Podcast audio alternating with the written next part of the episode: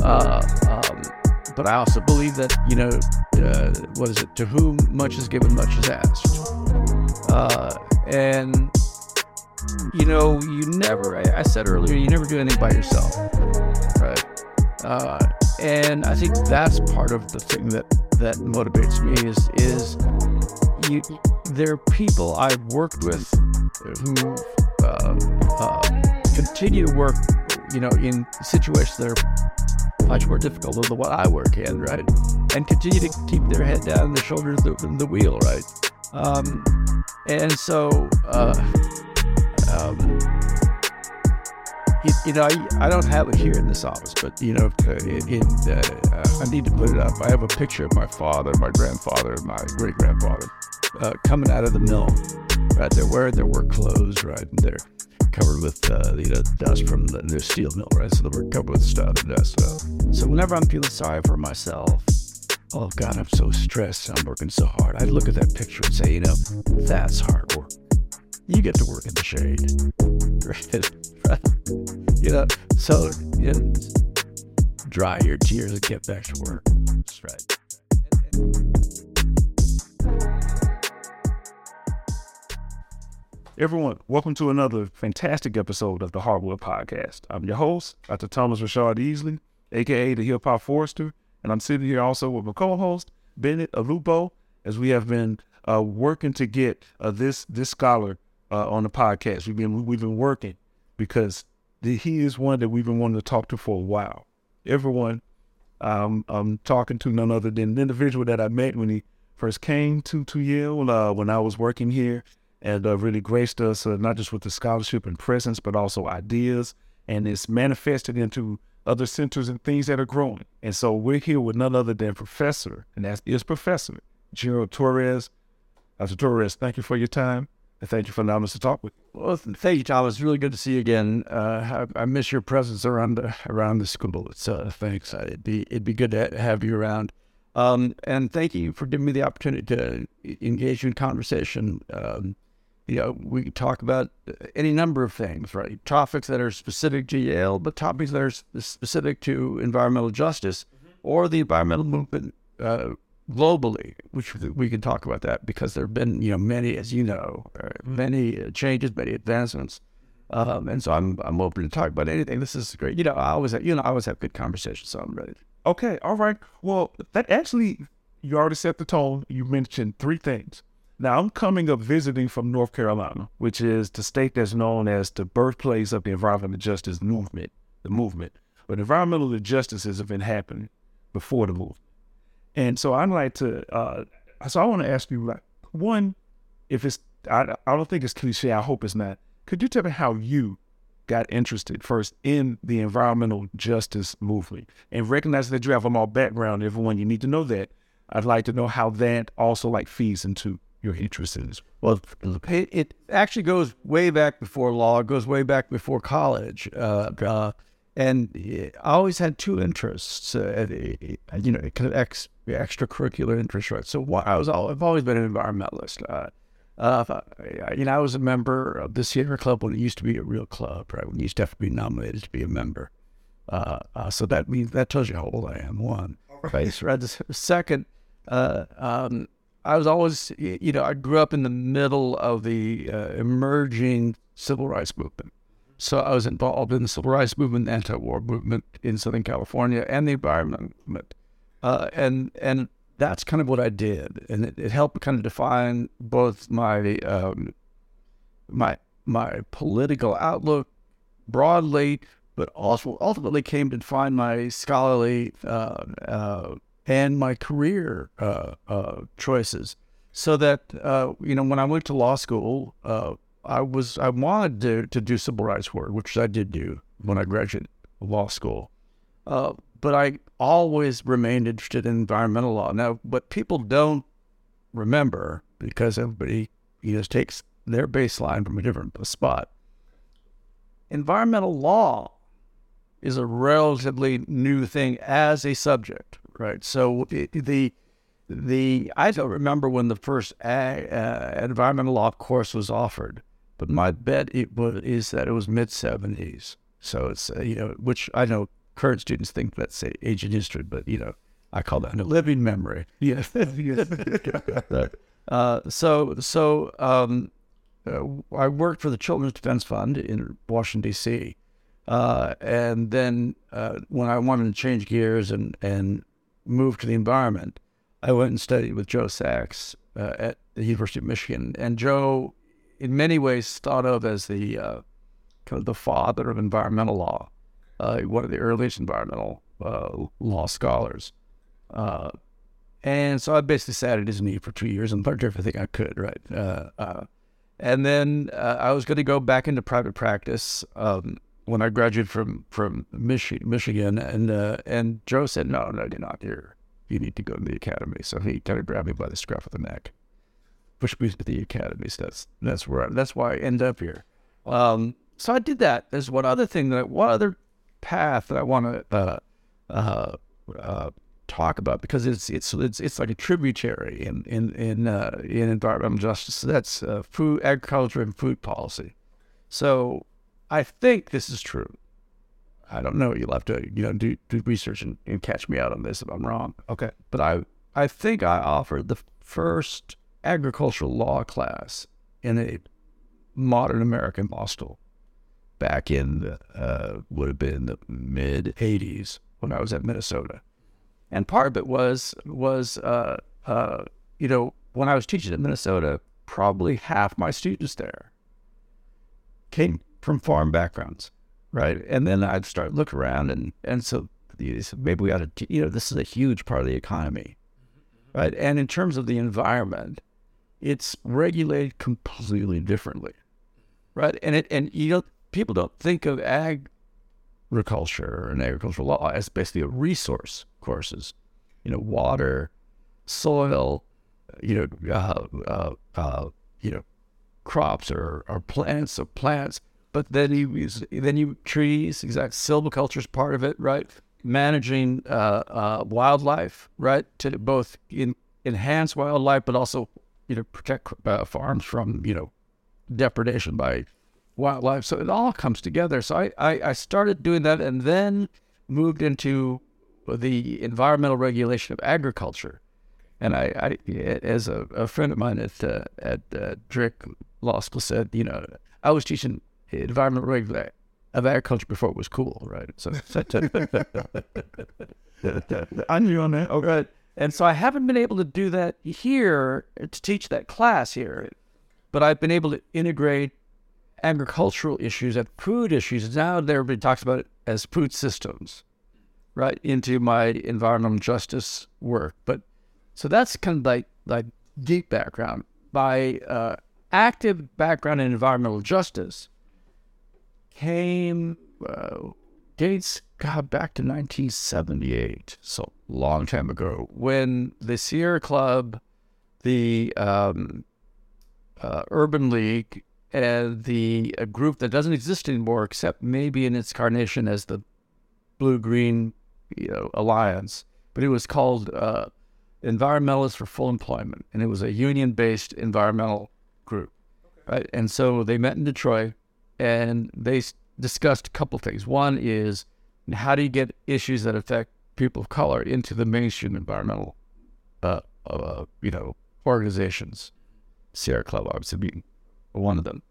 Uh, and then the the the thing that's I think remarkable about environmental justice and, and the the aspect of it that I, I try to maintain even as I build out the center is that it's a it's a bottom up it's a bottom up okay uh, movement right it didn't start with eggheads thinking oh there's a problem how do we solve it it was people who were experiencing the environmental injustice saying, you know, something's happening. We know something's wrong. We're going to figure out what it is, and then we're going to take action, right? So when you think about North Carolina, right, and being the birthplace, that's essentially what happened. Is the grassroots people uh, creating things that, that you know we now call uh, uh, um, uh, like public epidemiology, or you know, uh, you know, uh, what, what, what's the science, you know, citizen science right? It's just like citizen-based epidemiology, right? So they're uh, um,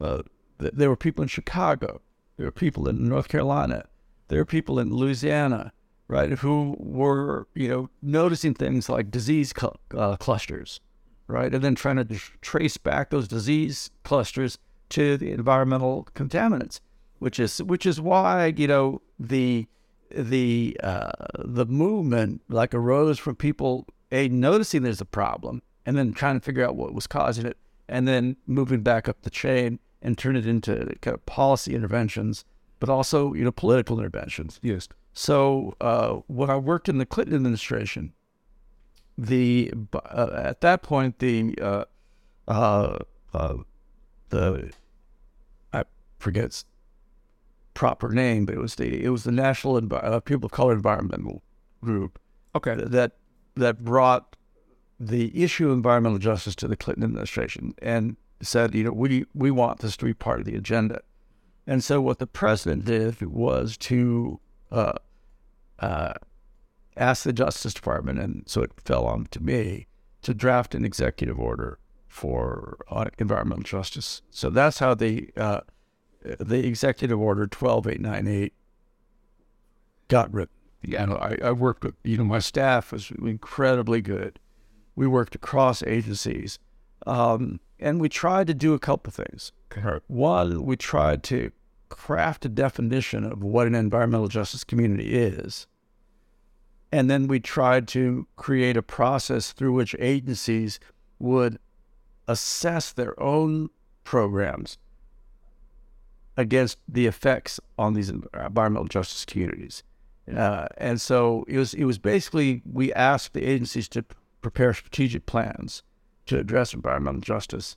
Uh, and you know, it was a, I, I, I, I'm happy with it, and it's important. It was an important step, but it was obviously just a first step, Okay. right? All right. And so the its current uh, iteration um, under the the uh, Biden administration kind of refines some of those uh, the uh, categories, right, and expands it and creates uh, funding for environmental justice, which is a, a key thing. So that's the way I got into it um, at, as a policy matter, and then I when I left the government and started writing, and then I was writing about environmental justice. So, um, you know, kind of the early uh, the early issues, um, and one of the things that's happened is that you know initially people were focused on the maldistribution of uh, burdens. So environmental burden. We have an industrial society industrial economy, it produces pollution. Uh, pollution has health uh, impacts, negative health impacts. They're not evenly distributed. Right? So the first thing that the EJ community was focused on was the distribution of environmental burdens. Right. But then they said, wait a minute, you know, we don't want it. Our, our goal isn't to have everybody suffer the same. our, our, goal is to is to reduce the pollution load generally even as we address the distribution of environmental burdens. Okay. right? So so it's it's a it's a positive program not just a negative program. It's not just stop this it's no we need to do this. Right? Okay. That that was critical. Yeah. uh the the the uh other thing was it moved from just focusing on distribution to questions of uh, how decisions get made, you know, at all levels of government, from local government up to the federal government. And so questions of participatory justice became integrated into environmental justice. Okay. And for a long time, distributional concerns and participation concerns were the, the main things. So that's a long answer to the question. I apologize. It was a great answer, but it, it, that's how I got to doing the work that I do. Okay. So I it's, you sparked so many other questions now. So with me being a forester, one of the things that I noticed, and I went to school in the '90s, is that when we would talk about silviculture or talk about uh, easements and rights, we we never really, uh, and I hope my professors don't get mad when they hear this, we didn't go into environmental law. Like I had to step outside of the curriculum to go into environmental law. So with that, here's my next question, which was not written down, just it, it sparked something, Bennett you mentioned environmental justice, environmental movement, and civil rights. And I come from a family that was leaders in the civil rights movement. My question is, you either found or created a way to me to like sit at the center of these three. So I wanted to know, like, have you had any uh, challenges with explaining the things that you're doing? Let's say, like, from one audience to the other, like, uh, because like coming up in civil rights, if I talk to any of my family members, they wouldn't. They, they'll say, "Oh, yeah, I heard about environmental justice," but they wouldn't be as informed, obviously. And then sometimes I've spoken with people in environmental justice, and sometimes there's a little lack of the civil rights. And even if you go into conservation, it seems like there's like a lot of gray areas. So that's why I just like to know, like, have you had to not only push the culture up against agencies and help government bring them along, but even in the movements themselves, you know, like, have you had to do with any of that? Um, the, the, the answer is yes. Okay. Uh, but it's complicated, right? Because Okay. because um, the one of the things, but we were writing the executive order. One of the things I did uh, was I looked around the country for uh, local environmental justice groups. Okay. And I invited them into the Justice Department. And I said, just sit and talk to me, tell me what you do, right? Uh, and this is over a couple of weeks. I met for several hours a day with each of these groups. Uh, and I took notes, and my staff took notes. Um, and a couple things emerged. Something that is exactly what you said, which is that uh, um, people understood it as a uh, uh, the harms that they were suffering as a as a kind of racial justice issue. Some people understood it as a class based issue. Like, this is about poor people, right? Yes. Uh, but remember, in the civil rights movement, you had, you know, it was Dr. King himself, right, who joined those two things together, Right. right? The poor people movement and the civil rights movement. So you combine those, and then you bring in kind of the democratic, small d democratic question Okay. of, okay, how have these communities been excluded from decision making? And how has that exclusion from decision making resulted in the harms that we're seeing? Right. And when you start to talk about it that way, uh, um, the question of the relationship between environmental protection and civil rights protection become clearer. The other thing that was really important, and I stress this when I teach the class, is that um, if you listen to the communities, right, the definition of environmental justice is far broader than just the pollution statutes, right? So, so you know, when you talk to these communities, transportation issues, environmental justice issues, right? Access to access to mass transit, right? Uh, uh, city planning, right? Access to say, and th- I'm going to be one way that stuck in my mind because it was, it was, you know, stressed me that a, a woman said, "Look,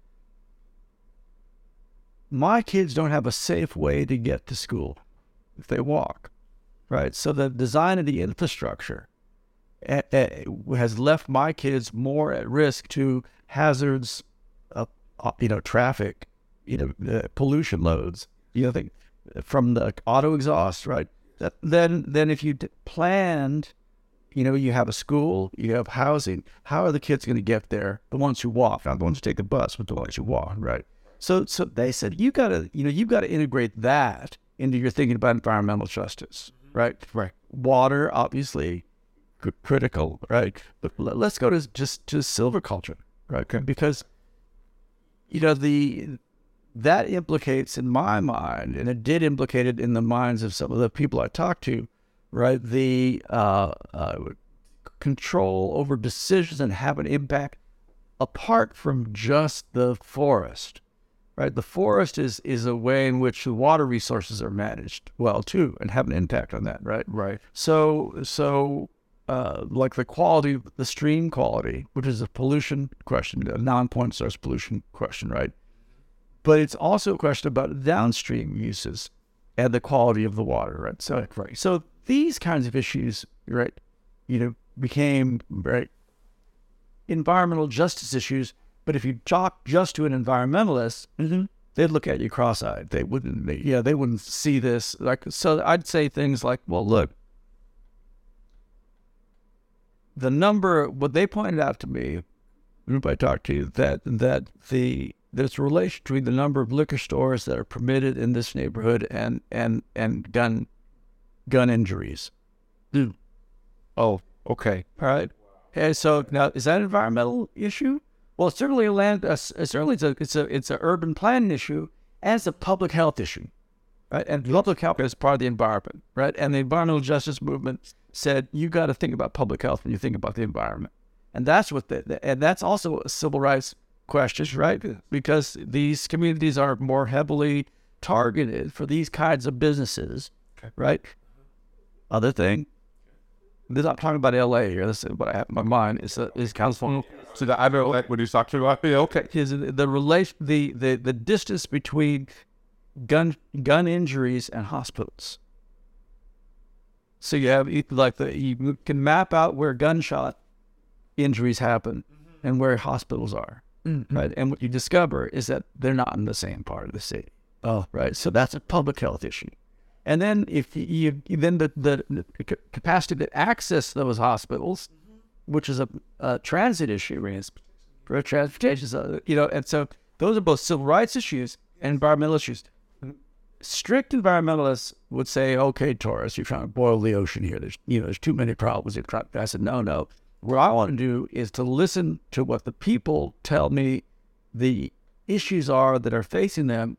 Which of them are uh, which I think you analyze using the tools of an, of environmental thinking, including urban planning, right, things like that. How can you use bring these tools to think about these problems? We need to reach out and get public health people help me understand this. We need to talk to uh, city planners and have them help me think about this. We need to talk to foresters, help help us think about that because that then raises another issue, right? Which is access to green space, right? Which wow. which as as climate now has been overlaid on top of this, right? You discover that uh, uh, heat islands are more commonly located in poor and uh, neighborhoods uh, that are occupied by people of color, right? Right. So they, these people suffer from uh, additional heat stress the some of the literature on green space and access to green space is tied to levels of stress. So if you're in a community that doesn't have access to green space parks or even boulevards with trees or or trees along the street, right? Mm-hmm. If you're in those kind of neighborhoods, the research has indicated the stress level in those communities are higher. But there's also then two environmental issues that are that are triggered by that. One is trees, bushes, greenery actually um, reduce the amount of particulate matter, probably because it captures it, right? Yes. So that if the if you're in a neighborhood that doesn't have a lot of uh, of uh, green cover or a canopy of some sort, right, you're then more subject to the harms of air pollution, especially particulate pollution, which is tied to asthma, which is tied to you know, yeah, right. Yes. So so, so there's that. But then, but then the heat island effect is you know is is important because that is then tied to energy usage. That's right. Right. You got to cool down. Right. Right. So so that's tied to the decisions we make about energy production, distributed you know, distributed solar, for example. How we gonna you know take it. So it gets connected that way. And you know, I wouldn't have started thinking about these things if I hadn't just talked to the people at the at the street, at the grassroots, and listened to them. Right. And it's not like they come in and say, this is an environmental justice problem, right? They come in and tell you what's what the problem is, and then I think about okay, what tools do I have as a civil rights lawyer, as a lawyer generally, right? as an environmentalist to think about these issues, and what's what tools do I need to help me think about this? And that's that's what I realized. You know, nobody does anything by themselves. Right. So you've got to build a network of people who are committed to addressing these issues and have skills that they can bring to it. Yes. Right. You oh and yeah, oh, you must yes, I was about to say that's too and it compounds um, a lot of these communities don't have the agency or they don't have the power to go to the to control where the generator is going to be or where where where the pollution sources uh, are going to be located. In North Minneapolis, you have the Herc incinerator, and that's right by North Minneapolis. Uh, so it's given out all these all these toxins as compounding, and it's just gone right back to the same to the same source. Yes. less trees. There's a lot of a lot of dark spaces where it just creates a harder place to live. A lot more stress. A lot more stress. It's, it's a harder place to live. That's a good way to put it. It's a harder place to live, and so it increases stress. Stress is a health, you know, issue. It is. It is. I mean, and and, and you know, I was reading some demographic uh, statistics yesterday on life expectancy. Okay. If you don't think stress is a public health issue, look at the impact of stress on longevity, on specific communities. Yes. Uh, right. And you can look at it in different parts of the country. So in the in in below the Mason Dixon line, as African American men lose I, I'm I've forgotten the exact number. I'm gonna say six years of life expectancy. And growing up, I was like, oh, it's solved. Like it's this and that. Like you, you hear like the health explanations, and they for a long time they were ignoring stress. They- They're like talking about diet, and then it's more recently where they're talking about stress, and you think about uh, injustices to the black community, to these different communities. Right. That's the effect of this. Like that's the effects. Like if you in like in, in the capital, I live in, in Raleigh, North Carolina. Yeah. Cary, North Carolina, which is just the next town to the west, Yeah. is ten degrees cooler. Index the, the index the ten degrees cooler than southeast Raleigh. Okay, where where where, where I live. In Alabama where I'm from. Seriously, this gonna I'm not making this up, everyone. I live in my parents live in Fairfield, okay? Birmingham is, you know, so Fair, Fairfield is west side of Birmingham. The east side, which is on the other side of downtown, 30 degrees cooler than where my parents live. Also, that's where the food stores are, are uh, on that side. So, what I appreciate what you're continuing to educate me, looking at these back and being educated again. And Professor Torres is you you're making it you're making a difficult topic easy to me, you know, like to understand tying the food, tying the ag, tying the forestry, tying the trees, but tying the the, the, the challenging lifestyles that people live. And also in the black belt in, in Alabama, people walking in suit. That's a utility problem right there, right? And they wanted to blame the residents of that first. That's Catherine Flowers' book, I believe, but really it was the way that everything was built, the trailers, the houses, all of that. It was almost like it was intentional. Which is why I want to ask you before going to talking about the center, you know, and and please, you know, you can always say no, talk, ask that. But do you? I, I wonder sometimes was some of this intentional, or was this, you know, ignorance? Not trying to solve anyone, just unawareness. You know, in the way cities were designed, and the way things were planned. Just you know, just like to know, what, you know, if you're doing this too. Yeah, well, let, uh, let me say this: they more the uh, you the minute you say planning, Yes. there's intention. Now, now, right? Because that's what planning is about. It's it's it's it's it's looking at the future and intentionally designing something. Now, if you're going to say, was this uh, um, uh, people deliberately targeting like the black community or targeting the brown community or targeting the red community? That's a different question, right? And it's, but but what you can say, and let me give you an example from Texas, from Austin, Texas, right? Okay. right? The uh, uh, when they decided to put in the interstate, right? They put the interstate that divided West Austin from East Austin. Guess who lived where? Right. So the White Austin, White Austin is West Austin. You know, not White Austin is East Austin, right? Uh, and, and did they did they uh, intentionally uh, do this to contribute to segregation? Well, you know, that's hard to prove. What you can say is that if they thought about it, right, they would have been able to foresee the consequences. So one of them is they it, it, it, they're at minimum guilty of not thinking about it. Uh, you know, I'm trying to I'm going to assume good faith, right? I'm going to assume good faith, right? But but but take many. You're from Minneapolis, right? If you drive on the uh, the interstate through Minneapolis, it's crazy because you go this way, then it goes this way, and then it goes this way, right? And, and you ask yourself, why does it do that?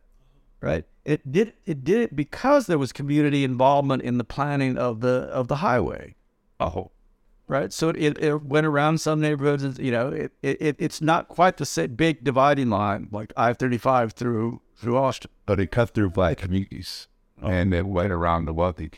So there's uh, there's a lot of history behind that, and it cut through a lot of parks that were integral of the community. Uh, I did work last summer with Judge Lane, and it it destroyed that. It took the heart out of that community, and it's the rebuilding process. And ever since, everything's just been different. Right.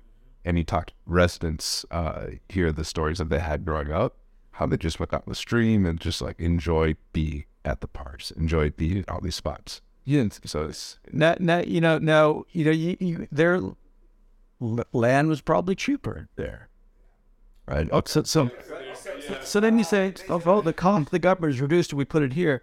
But then you have to ask, well, why was land cheaper there?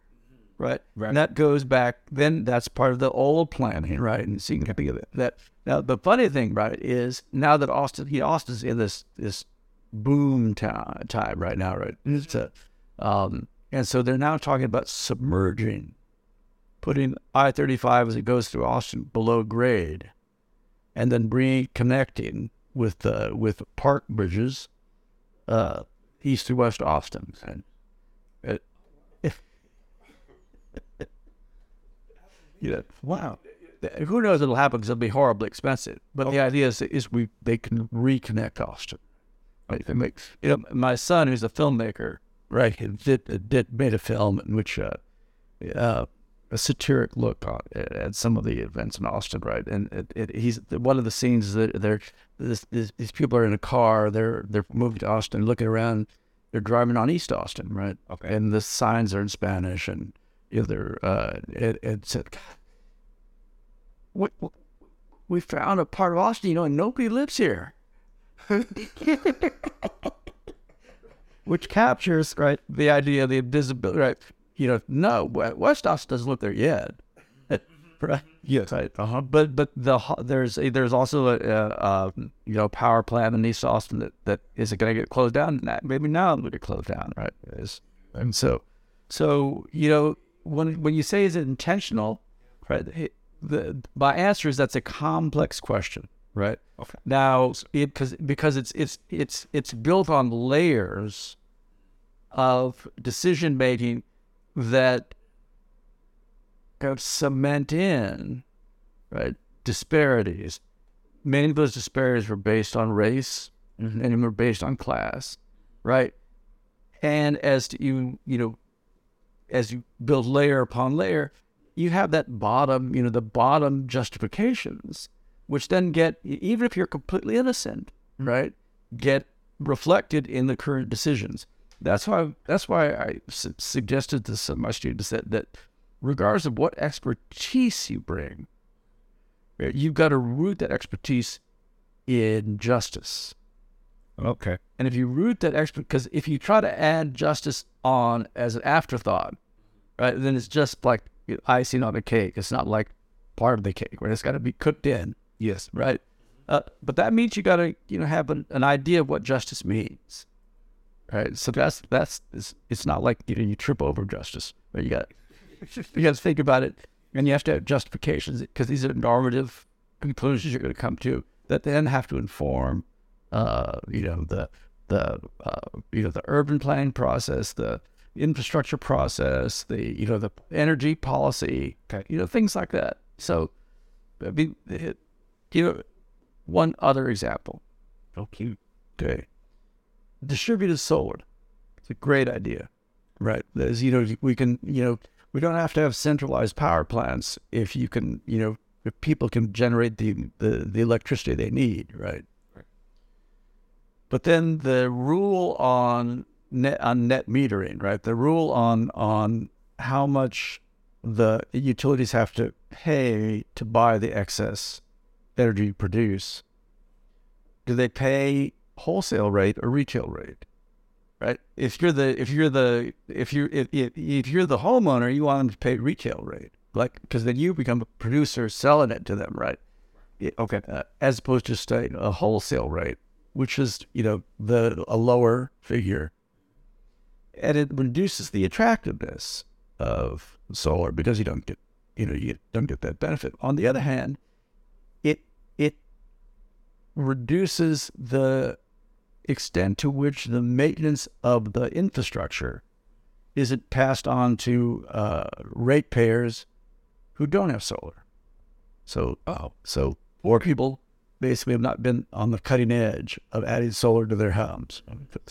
But So they're paying in their uh, utility bills part of the as every utility bill's like this, right? Part of the the the the fee, the long term fee for for building and ma- maintaining the grid that distributes the energy, right? One of the worries in California, right, is that you'll have people defecting from the the grid because they you know they're not getting the because of the the net metering question, right? Right. If they defect from the grid, on one hand, you could say, well, they're still doing a good thing. They're they're not using juice, right? Right. But it also means that the cost of maintaining that infrastructure is now going to be totally borne by those people who can't defect from the grid. Oh, gotcha. Okay. Right. Okay. So then that burden is Exactly. Exactly. The black belt, mm, the discipline, uh huh, the pain we got, the hill we live in, uh, the black belt, mm, the discipline, uh huh, the pain we got, the hill we live in. Black belt, got third degree, burns on the skin, scratching, it's hurting me.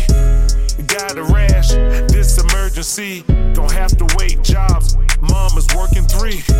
No matter how much overtime is not enough to pay for the damages. Oh, and breathing's tough. This raw sewage that I'm walking through. If mom don't fix this problem, we gon' have to move. The black belt, the discipline, yeah, the pain we got, the hill we live in. Uh, the black belt, the discipline, yeah, the pain we got the hell we live in. Black Belt got hookworms, stirring problems in Durham, Lowndes County, and Mossville, New Orleans to Knoxville. Halifax to Georgia, the broker get poorer. Technology on the Florida, build COVID away, us. This living ain't gorgeous, exposed to phosphorus. We silent, we suffer. We silent, we suffer. We silent, we suffer. The savior life music. The Black Belt. What? When I whipped that uh, dog, I like, oh man, okay. Yeah, we go on like five different tangents. First, let's flip it. Yeah, but I, well, I like to ask something for clarity for some of our listeners, right? Okay, so diversity, equity, and inclusion.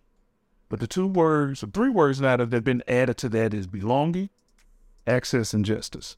And I just like to ask you, as a professional, a leader, and originator of a lot, could you like maybe just like share what, like when you say when uh, you know to your students, and you've also been the the, or, the originator of now classes that focus on the indigenous community too here on campus, and thank you for that. But like just in simple terms, uh, you know, what like what is like what is it to think about justice? Like i know the environmental justice has like those five tenets and, you know we don't we, we want to work to not create victims and redistribute the challenges and different things but just what would be just kind of if, if there is one an easy hook of we think about justice this is what it is. When I said that you've got to have a, a question of justice that in mind, uh, you, you've got to answer that question. Everybody has to answer the question of what justice means, right? Uh, so you know, at the, at the the most formal level, right? It's treating uh, like things alike, right? That's that's what justice is, right? Is to te- treat treat. The question of which things are alike is where the the, the problem is, right? So so what what you have to ask i- students is if I do X, am I going to contribute to the continued inequality, which is an expression of injustice that I see in this sector or this sector or this sector? If the answer is yes, then you've got to go back and refine your proposals for refine the way you think about it. That's what I, that's what happens when I say you have to think about justice at the beginning, right? Not not at the end. So uh, the, my executive director, Michael Golovkin, who I just hired for the Yale Center for Environmental Justice, he was one of the creators of the uh, Green Leadership Trust.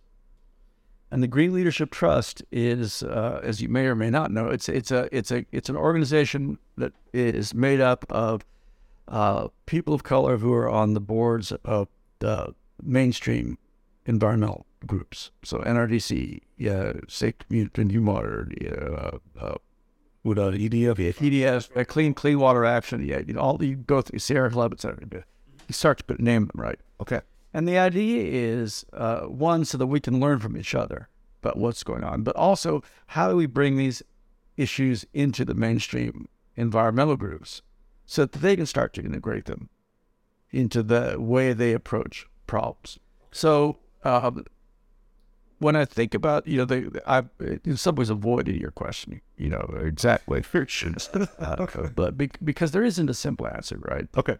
But but but the one question you can ask yourself as you think about these problems is what injustices do I notice?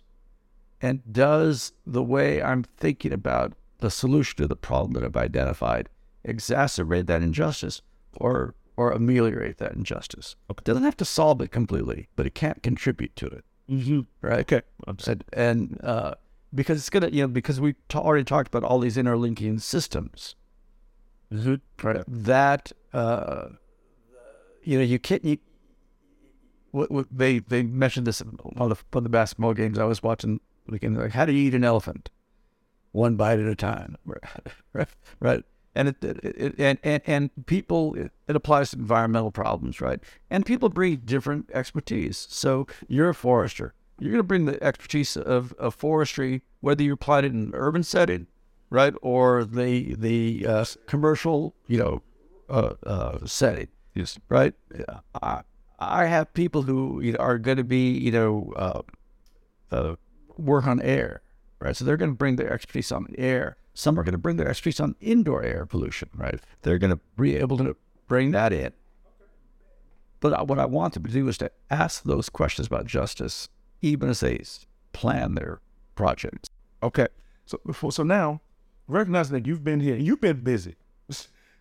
you know, and I, it was an honor to meet you. And you know, I was working here, and now you've been teaching multiple classes, working in two major major schools on campus, and now, of course, now leading the Environmental Justice Center here on campus. Uh, what would you say is the primary focus right now of the Environmental Justice Center? You know, is it about citizens' rights? Is it about, you know, uh, ameliorating pollution? Is it about uh, educating more people on the challenges that communities of color, where we're talking black, brown, red in particular, are are dealing with, or is it primarily to educate, you know, people on the things that you can do, you being me or whoever. This is how we can rectify or try to reverse as much as we can these conditions that we're really fighting now. Well, the focus has been to work with community groups.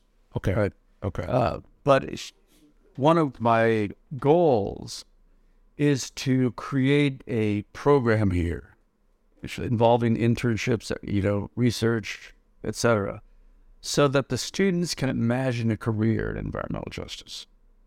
So when they leave YSE or, or the YLS, right, they can imagine a career in environmental justice. They they don't think of it as something that, that they have to add on to what they what, you know what their real job is. Mm. I want that to be their real job, right? So wherever they so that that's one of the goals is to create career paths in environmental justice.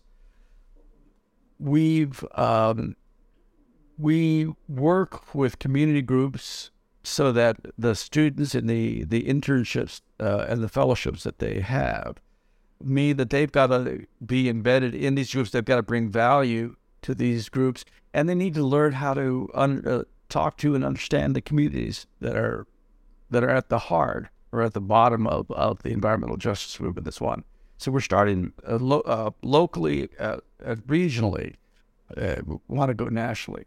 One of the things that that uh, our EJ Center does that, that I don't think a lot of the EJ centers do do is we have a a, a real focus on working with indigenous tribal communities, so that we have uh, some long term agreements with a couple of tribes, Okay. um, in which we're uh, helping them with their programs. They and they tell us what they need. We try to get people to match them up with it. We've had one internship on the ground uh, last summer.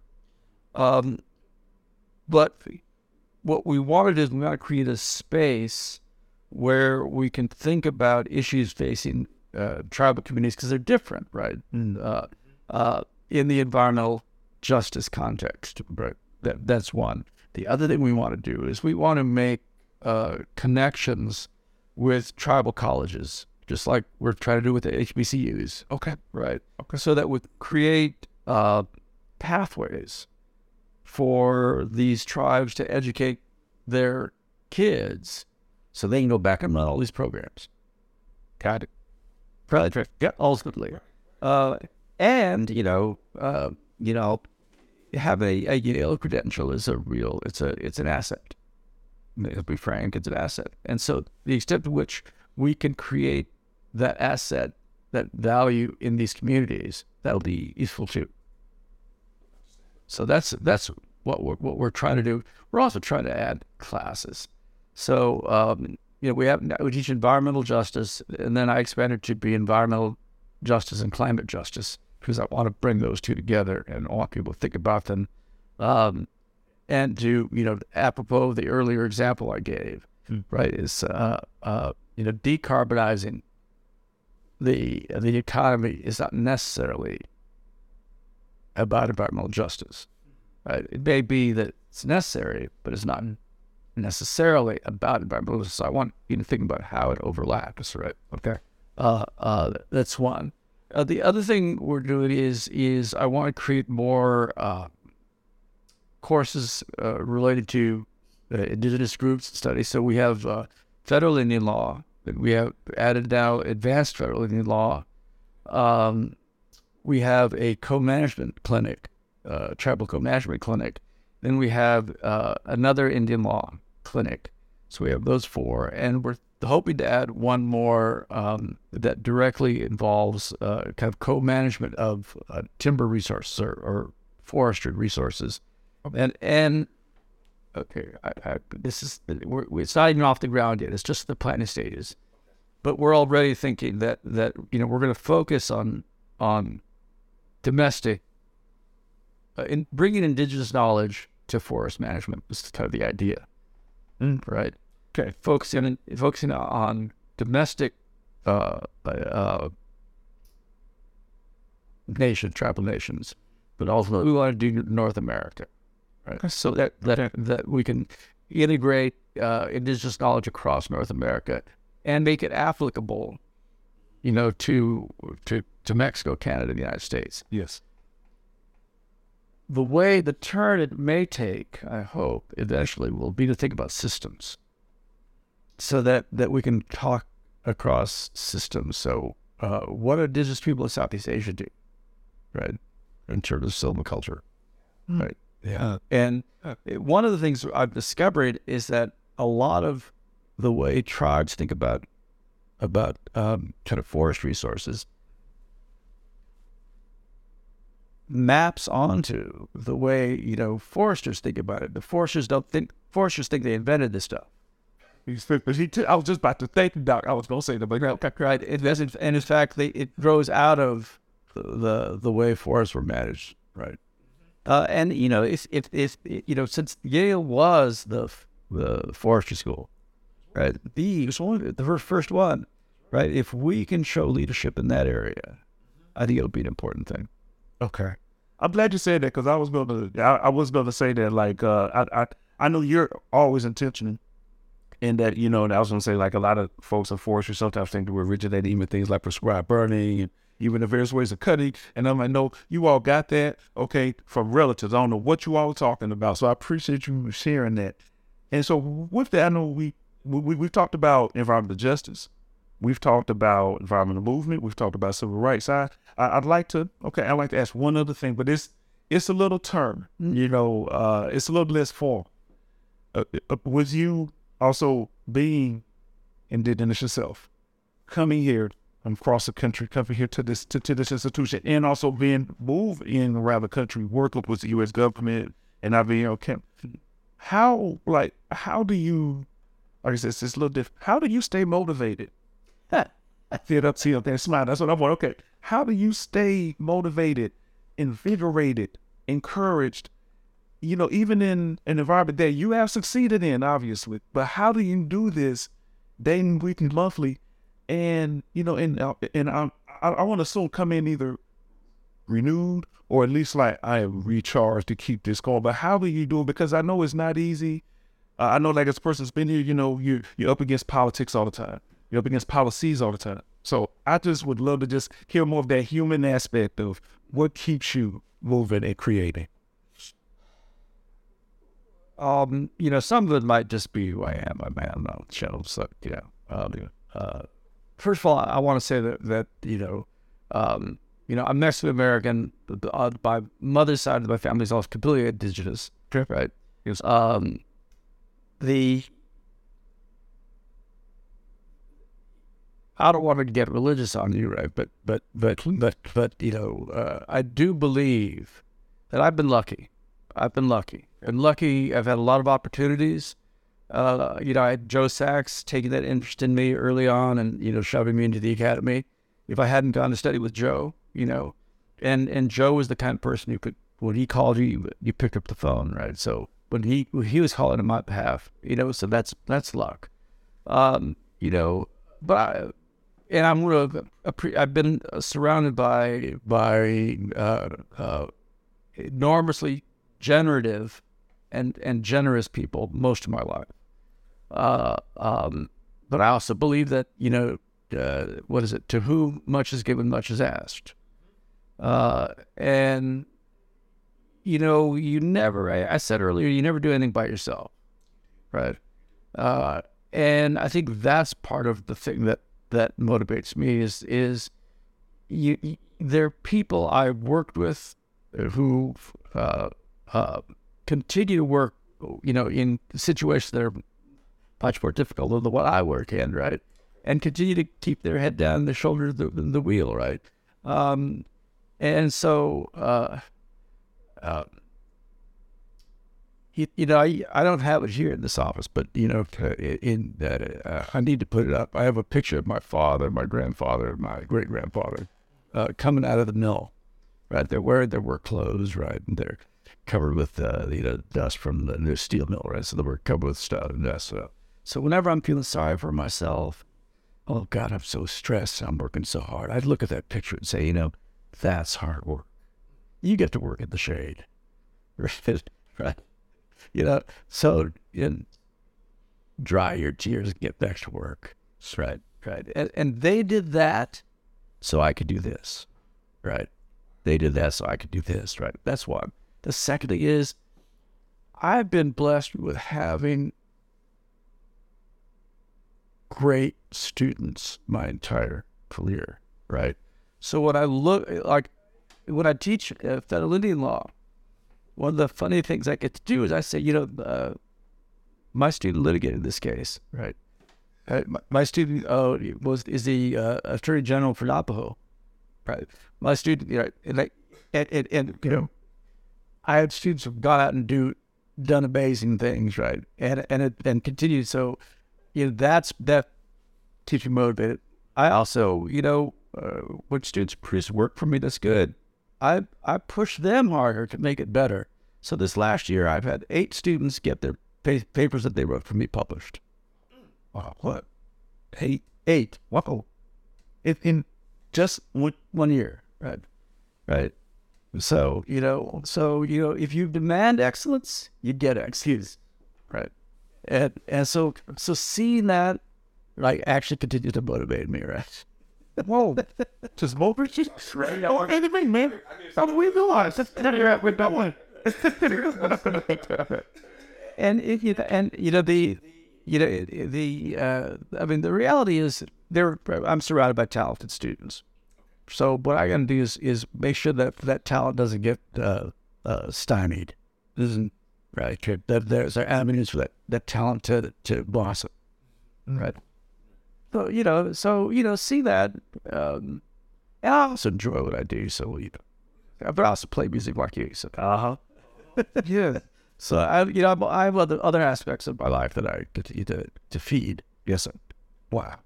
Well, we've asked. I've asked anything. You, you have anything? Just, yeah, I'm. I have all of our questions answered and then something. So. Good. Well, thank you. This is a, this is what I, I I did most of the yakking. I apologize. I was no no no that's that's what you are. Yeah, because I assume you'll edit it. Yeah, you, you have to edit out my file out, not yours. No, you were great, man. It was no this professor. No, thank you Uh, I is there anything else that you would like to say though? You know, just in line with this, because I know we asked questions like, I didn't say this or I didn't ask this, and if it, that is, I apologize on that part. Uh, the uh, I think the what you know, Yale has to continue its its uh, uh, policies to diversifying the student body, diversifying the the, the faculty. I think absolutely necessary, um, right? But they also need to f- focus on something that that I think um, we do here, which is produce leaders. Right now, I don't mean necessarily senators and congressmen, although we produce those two, right? Right. I'm talking about people who's who who take ideas out there in the world and make them happen, right? Even if they don't get you know national recognition, right? They're they're they're producing the work that produces change, and that's a kind of leadership that, I really want to help support. So when I say I want to, you know, create uh, I want to create the, the, the circumstances so that students can imagine a, a, a career in environmental justice. I'm not going to say what that career has to be. I want to say that, that they can take what they learn about environmental justice to and apply it to the careers they choose, so that the, that the career they choose will be an environmental justice career. And then I can, you know, I say I, in my in, in Indian law class, I, I say, you know, my, my student litigated this. My student, you know, decided that, my, right? right? That kind of thing. I can say, well, you know, my you know my former students doing X, doing Y, right? In environmental justice. So if they if they're doing it, they start they were sitting where you were, right? Right. They're sitting where you were, right? Yes. You can do it too. You, you encouraged. I'm know I encouraged. am. I'm yeah, I'm ready. motivated, man. Let's I'm ready do for the summer from this. Right, let's go- let's go get it. For all of you book lovers, book readers, there's a new text out for you. Mind Heart for Diversity, written by Dr. Thomas Rashad Easley. This book is for those who care about matters of diversity, equity, and inclusion. Those who want to talk about race or gender challenges and issues going on in the world. For those who don't want to hold a book in your hand or have a physical copy, the book is also available on Audible. So thank you for supporting the book My Heart for Diversity, written by, once again, Dr. Thomas Rashad Easley, founder and CEO of My Heart for Diversity Consulting, LLC. Thank you. Everyone, as you can see, this is why I and we, Bennett, was so encouraged to talk to Professor Torres. Uh, you know, he's a superstar to me. I think well, I say he, he's a superstar to us, but you also understand why his success is tied to the people that he's connected to. Loves his students, loves his work, and uh, and and he, he's just awesome. And I mean that he's humble, but I'm saying that he's awesome. Professor, thank you for your time. This has been, uh, I know, just another outstanding recording of the Hardwood Podcast. So this is Dr. Easley signing off, Ben Bennett Olupo signing off, and we thank you all for tuning in.